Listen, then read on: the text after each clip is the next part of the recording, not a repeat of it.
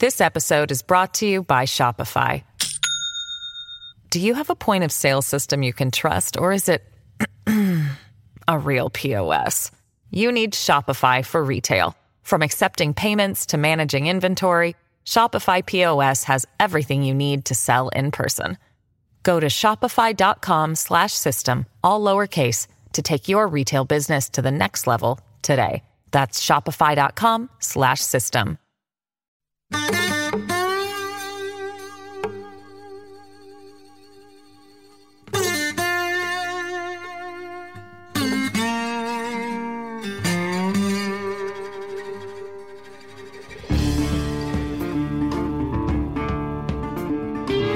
Hey, this is Trey. Thank you for joining us for another Tuesdays with Trey. There are times when you just don't know what to believe. We read stories in the news and the facts seem pretty similar.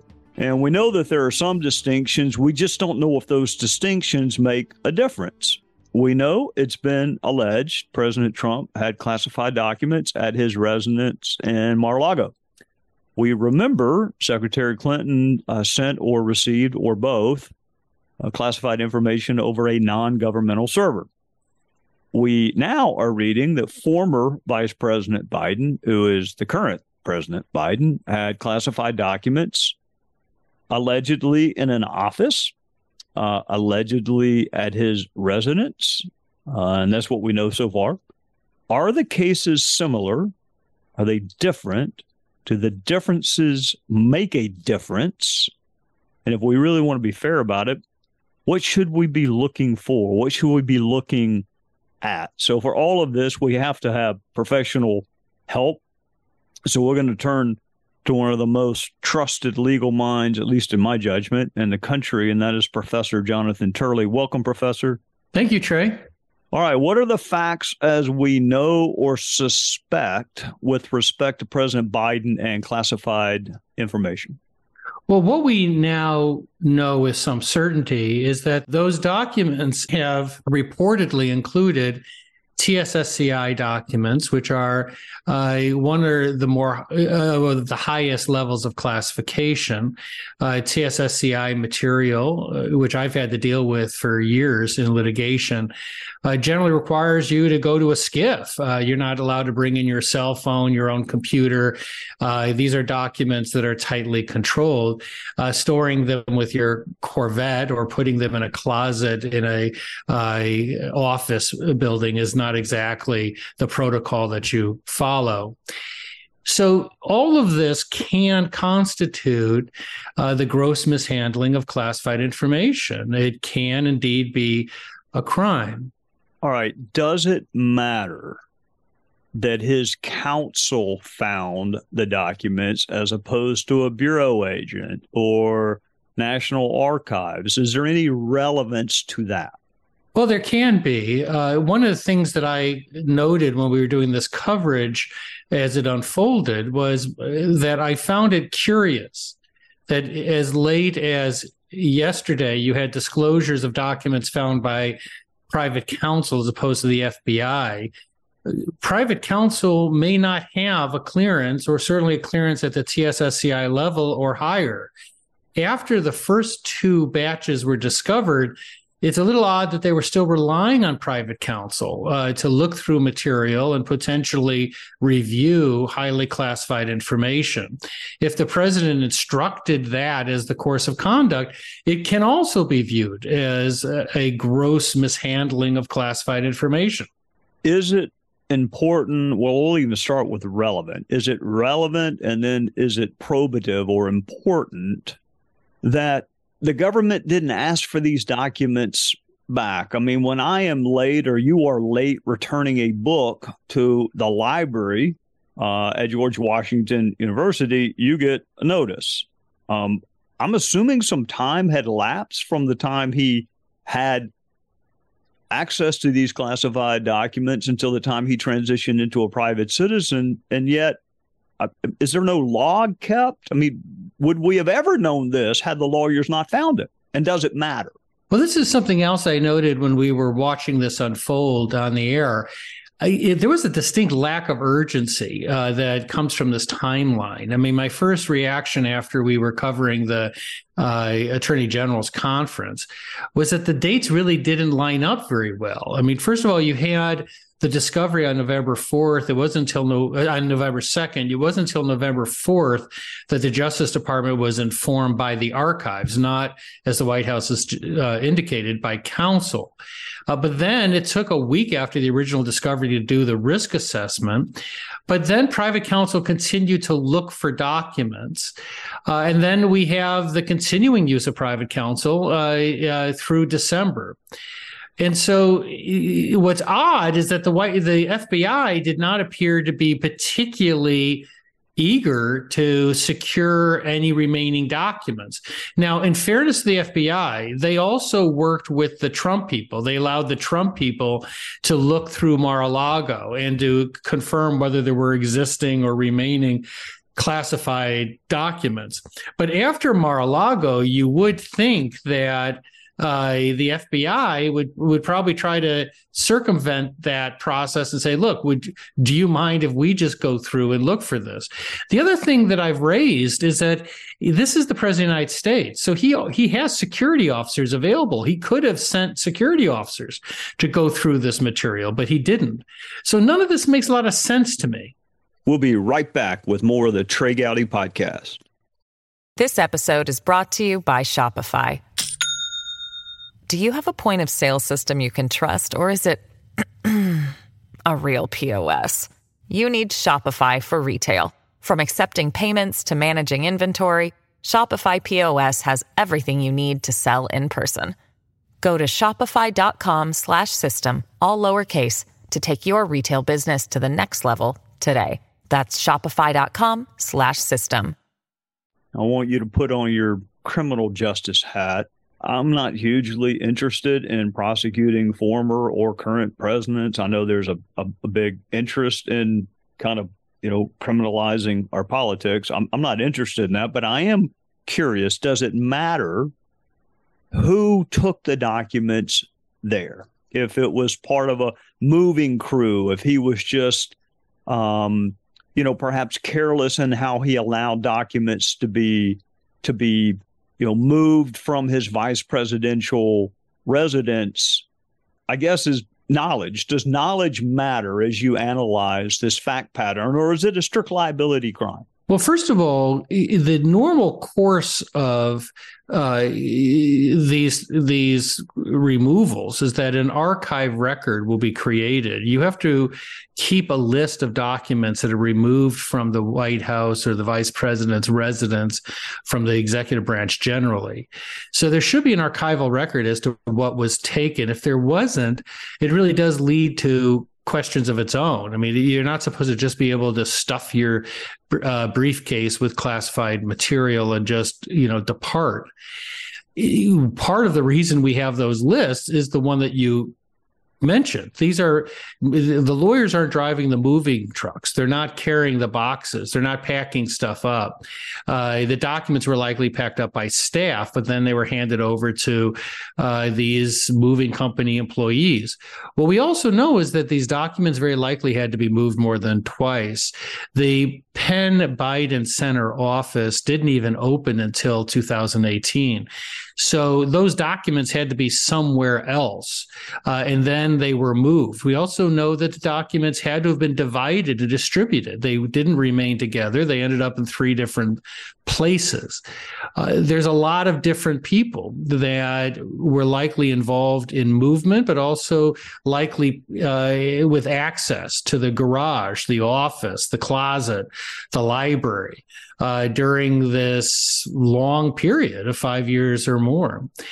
So all of that's relevant, and you can't under law give a classified document to a mover and just say, don't look in the box, just take it to this address. You just can't do that. There are couriers that have to be used. And I say this because it's very frustrating when I deal with classified litigation in the national security area.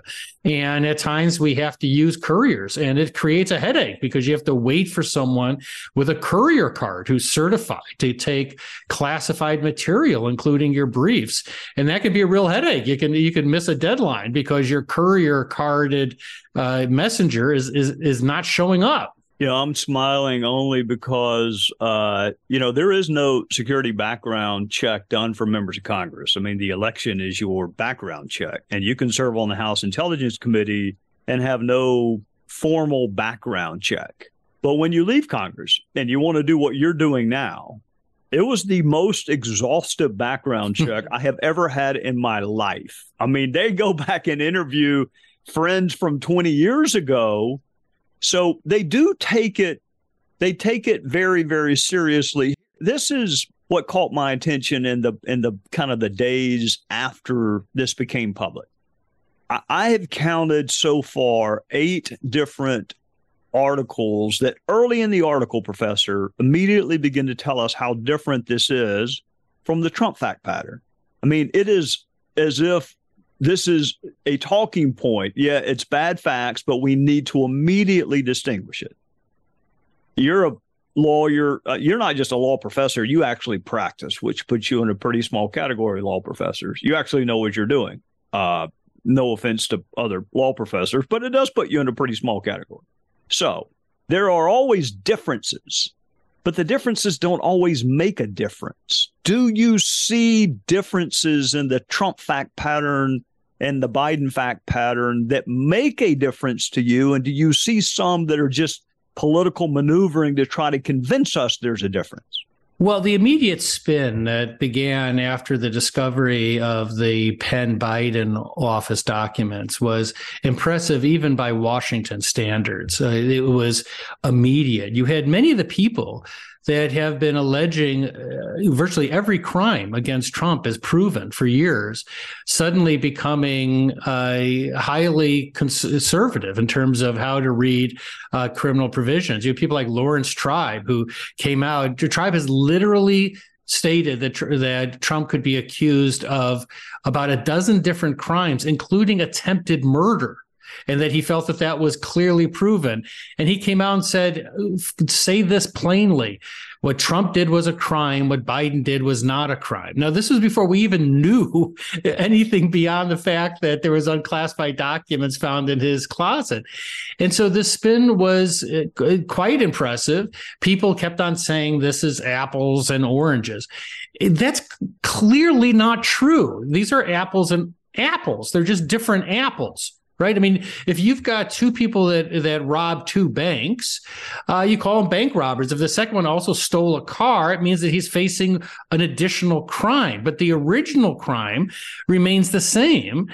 Now, that doesn't mean to say that either Biden or Trump have committed crimes here. This is a difficult area. The fact is that classified material is mishandled in a city like this. There is a lot of classified material that's floating around. TSSCI material is, supposed to be held much more closely than something that's confidential or secret or even top secret. But the fact is that the underlying conduct is the same. When Mar-a-Lago first happened, when it was simply the possession of classified material, many of these same individuals said, well, this is just clearly a national security violation. It's clearly a crime. He should be convicted. Many of them added that even if he pleads guilty or is found guilty to a misdemeanor, which is how other cases have been handled previously, that he should be barred from running for office. None of those people are suggesting that with President Biden, that suddenly this has become really not a very significant matter. And that's why I wanted to have you on, because you immediately point out, and I think it is crucial for our listeners to understand, that crime is not just this rolling fact pattern. There are different statutes. So you have the handling of classified information. And then what I hear a lot of people saying, well, this is different because Trump or his lawyers misled the FBI or lied to the FBI in the aftermath. To me, that is a separate crime. But maybe I'm wrong. Maybe it goes to intent on the first crime, which is what I'm trying to grapple with. Lying to the FBI is a crime. It doesn't matter if it's classified documents, FBI, bank robbery, doesn't matter. So is it significant that Biden wasn't asked, therefore didn't have an opportunity to make misstatements to the FBI, and Trump either is alleged to have or his lawyers? Is that Are they commingling statutes, or is there relevance from one to the other? Well, first of all, to deal with your issue of intent, Trey, obviously the most serious crimes are like Sandy Berger, where there was clearly an intent to remove because he stuffed them in his socks, for God's sake. So that intent was rather obvious by where the documents were placed. Those are the most serious offenses. But the statute covers gross mishandling. It's designed to say that it's not just simply that you intended to expose classified evidence to third parties. It is that you knowingly took actions that made that happen. And you can understand why it has that gross conduct type of option, because a lot of people will say, obviously, I didn't intend anything wrong by what I was doing. So it's not enough to say this was inadvertent. And also, the inadvertence defense, I think, is going to come back to bite the White House. When you say you inadvertently mishandled something, you're admitting that, yeah, we put those in the box.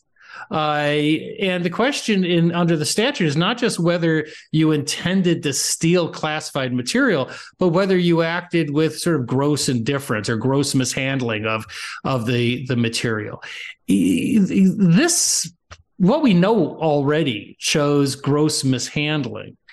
And the problem with knowledge is that there's circumstantial evidence that might suggest knowledge. Why were the documents divided? If this was an inadvertent mishandling, you had to repeatedly inadvertently mishandle. At some point, inadvertence becomes real darn hard to discern from intentional. So this could very well break down. They better hope that there's not a single human being on this planet that can put one of those documents in history in front of the president.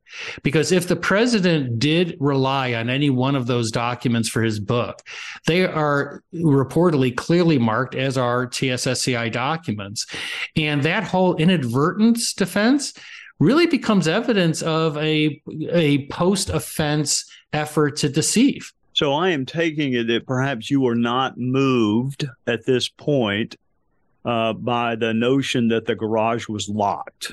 I found that to be a laughable defense, that the garage was locked. Well, my first reaction on air was, because first of all, I got to tell you, that is one hot car. I mean, I was, it's my favorite color and it is one of my favorite models. And if I could afford one, God, I would have one. So I have to say, I'm sure you are quite secure with that car, because heck, I would steal it if you left it on the street. No, the Corvette standard doesn't actually appear in classified protocols. And the one thing that came to mind when this first broke is Corvette used to have a slogan that it's like a car but better.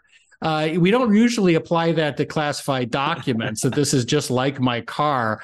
You gotta actually protect it a little more carefully. Now, I have to say, if I was a Chinese spy and I went into that garage and I had to choose between the 72 Stingray and some old Ukrainian documents, there'd be no question what I'd be driving out with. It's not funny, except it is funny. You got the leader of the free world with access to phenomenal legal counsel, and you use the word inadvertent, which puts you in the middle of it, and then you say the garage was locked. All right. So somebody on MSNBC said that Republicans are not smart enough to see the difference between the Trump case and the Biden case. That's probably true for me. She's probably right if she's describing me. I probably am not. And I don't know your political orthodoxy, but it does strike me that there are more similarities than differences. So if you're Merrick Garland and you're trying to decide, I mean, do you have to treat the both of them the same, or is there a way to finesse criminality in one fact pattern but not the other? Well, that's what's bizarre about this whole line of spin that's coming out of some of these experts. That, of course, they're different crimes. You know, if we had two murders, we wouldn't say, well, there's no comparison. That murder was done with a knife. This was done with a hatchet. I mean, there's obviously differences between crimes, and there can be collateral crimes related to a crime. But to say that we don't see the differences is really to beg some embarrassing questions. You know, look, there are serious allegations against President Trump and his staff about false statements and obstruction. The FBI has already said in court filings they believe that both occurred. So that's obviously quite serious. We don't know if those types of allegations will arise with Biden because we just started the investigation. But there's also problems on the other side. You know, the Mar-a-Lago documents were in a building protected by the Secret Service. The FBI insisted that it have added locks, and they complied. That doesn't mean that they were right to hold classified documents at Mar-a-Lago. I don't think that that President Trump was correct in holding classified documents there. But in the level of security, that's still many times better than putting it next to your Corvette in a garage or leaving it in a closet for years in a building with thousands of people moving in and out, including cleaning crews. So I don't know if you really want to go down that road of comparison that everyone is so enamored with. There are good and bad aspects to those comparisons on both sides.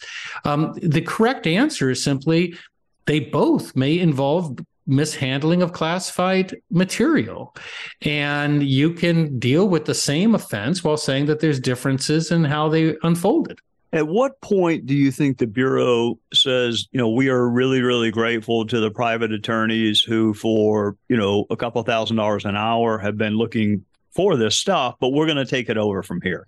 At what point does the Bureau say we're going, I'm not talking about executing a search warrant. I'm not talking about, I mean, just that or have they already said, you know what, we're going to do this. We're not going to let lawyers at fill in the blank law firm do it. Well, that's the really odd thing that I raised is I don't understand that timeline.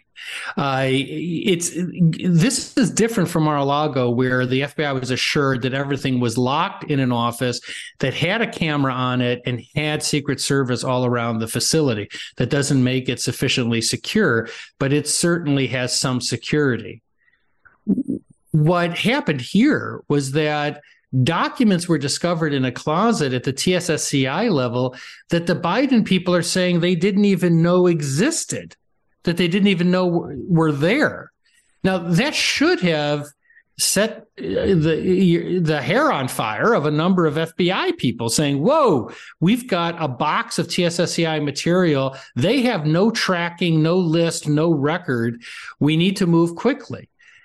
I don't understand why that timeline then played out the way it did. The problem I have here, which I've been saying, is that this is the President of the United States. He's got people with clearances, security officers that do nothing but look through documents and make sure that they're correctly handled. Why wouldn't he send those people to go through all of his material as opposed to private counsel? Could it possibly be because those people would be subject to being asked questions, whereas his lawyers might have a reason not to answer them?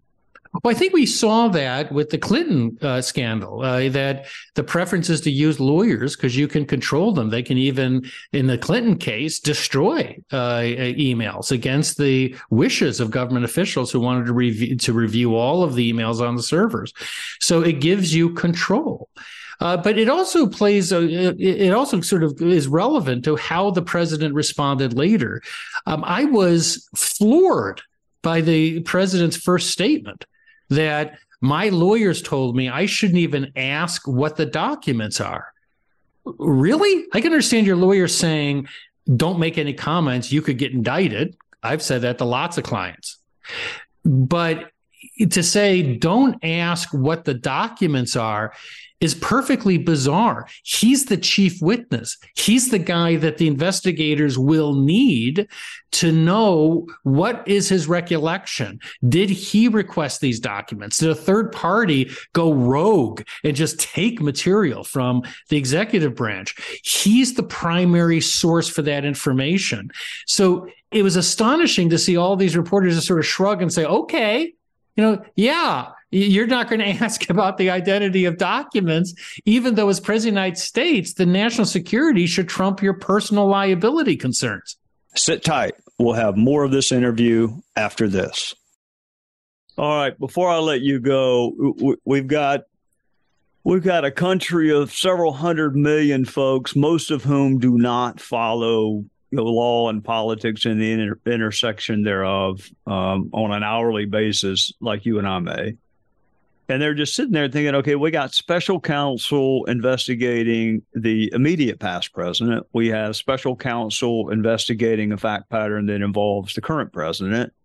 Is this just the way it's going to be for the rest of our lives, this criminalizing of politics? The Department of Justice is playing an outsized role. It's hard to explain with violent crime being what it is and all these other categories that, I mean, we've got the DOJ investigating the two most recent presidents we have, or is that just, I mean, what do you make of that? Well, this is in many ways a return to where we began. When the Republic began, we had incredibly violent and poisonous politics between the Jeffersonians and the Federalists. I was in a hearing once, and a member came up to me and said, it's all good for you to talk about the framers, but they really didn't see politics like this. And, where people talk like they want to kill each other. And I said, no, they didn't, because back then they were actually trying to kill each other. That was the point of the Alien and Sedition Act. They were trying to kill each other. So you're wrong. This Constitution was not just designed for times like these. It was written during a time like this. It's designed to survive, and it did survive, and we will survive this. But we are having a repeat of that Jefferson Adams period, which I had hoped would never be repeated. It'll take us a while to get through this catharsis, but we don't have to worry about the constitutional system. It was designed for these times. We'll get through this, but unfortunately, I think that it will not pass soon enough. This is going to be a fever that won't break until enough of the public says enough. All right. This really is my last question. For those out there that say, you know what, I still consider fairness to be a virtue, and I may be a Republican or I may be a Democrat, but I want to be fair about it. What should they be looking for as these cases unfold? If they want to make the decision based not on the identity of the target, but on the law, and they want to do the right thing. What are the facts that you're going to be looking at the most as both these cases unfold? Well, in terms of the Mar-a-Lago case, the key will be what the Trump counsel and team told the FBI. Did they, in fact, lie and say that there were no more classified documents? Did they know that there were classified documents when that certification or assurance was given? Did they take any other steps to that might be viewed as hiding classified documents? Those are the most serious questions we don't know the answers to. With Biden, the first question I want to know is, what did he work off for his book? He had a book in which he was talking about Ukraine and many of the other subject matters of these documents. Did he look at any of these documents? Did the person who helped him write the book look at any of these documents? Why were they divided and separated? Why were some sent to Washington, D.C.? What was in Washington, D.C. that meant that box had there, that envelope had to be delivered there? Those are questions that should be answerable, and they could very well make this a much, much more serious case for the president. If the president worked off those documents, if he was looking at a document that said TSSCI, then he's been sitting around for days as the White House put forward a clearly false narrative. I mean, if he worked off any of those documents, it wasn't inadvertent. and he knows it. All right. And just to be clear, special counsel sounds great, got DOJ regulations on it. Unless the conflict is with Merrick Garland, he still is the ultimate decision maker on whether or not anything happens in either one of these cases. Is that right? Or has he recused himself and appointed some DAG? No, he hasn't recused himself, which is what Jeff Sessions did. And so Garland is still keeping himself in the loop. So at the end of this process, Her would go to Garland with a recommendation, but it is a recommendation. And Garland and Her and his top staff would then decide whether an indictment is consistent with the policies and practices of the Justice Department, including other like cases, the obvious one being Trump, but there's other cases in the past. So they will have to make a decision at that point. What Garland realizes is that half this country has very little faith in the FBI and believes that this process is biased. And part of that decision is often based on whether an indictment would serve the public interest or whether it would ignite this deep and angry division in the country. You know, is that a reason to go for a misdemeanor charge, for example, if you follow the Sandy Berger case? But what is clear is that the discovery of those documents in these different locations has destroyed the clarity that the Department of Justice would have wanted in proceeding on the Trump side. It has made this a far more complicated question. Professor Jonathan Turley, I'm wondering if Merrick Garland is even more disappointed now that he was not allowed a vote on the Supreme Court, because as tough as that job is, it still seems a little easier than the one he's got now. I cannot thank you enough for bringing a voice of reason and telling us what we should be looking for if we aspire to be fair. Thank you for doing that. And we reserve the right to consult you again as matters unfold. It's always a pleasure, Trey. Thank you for having me on. All right. Take care. And thank you all for listening. Listen ad-free with a Fox News Podcast Plus subscription on Apple Podcasts. And Amazon Prime members can listen to this show ad-free on the Amazon Music app.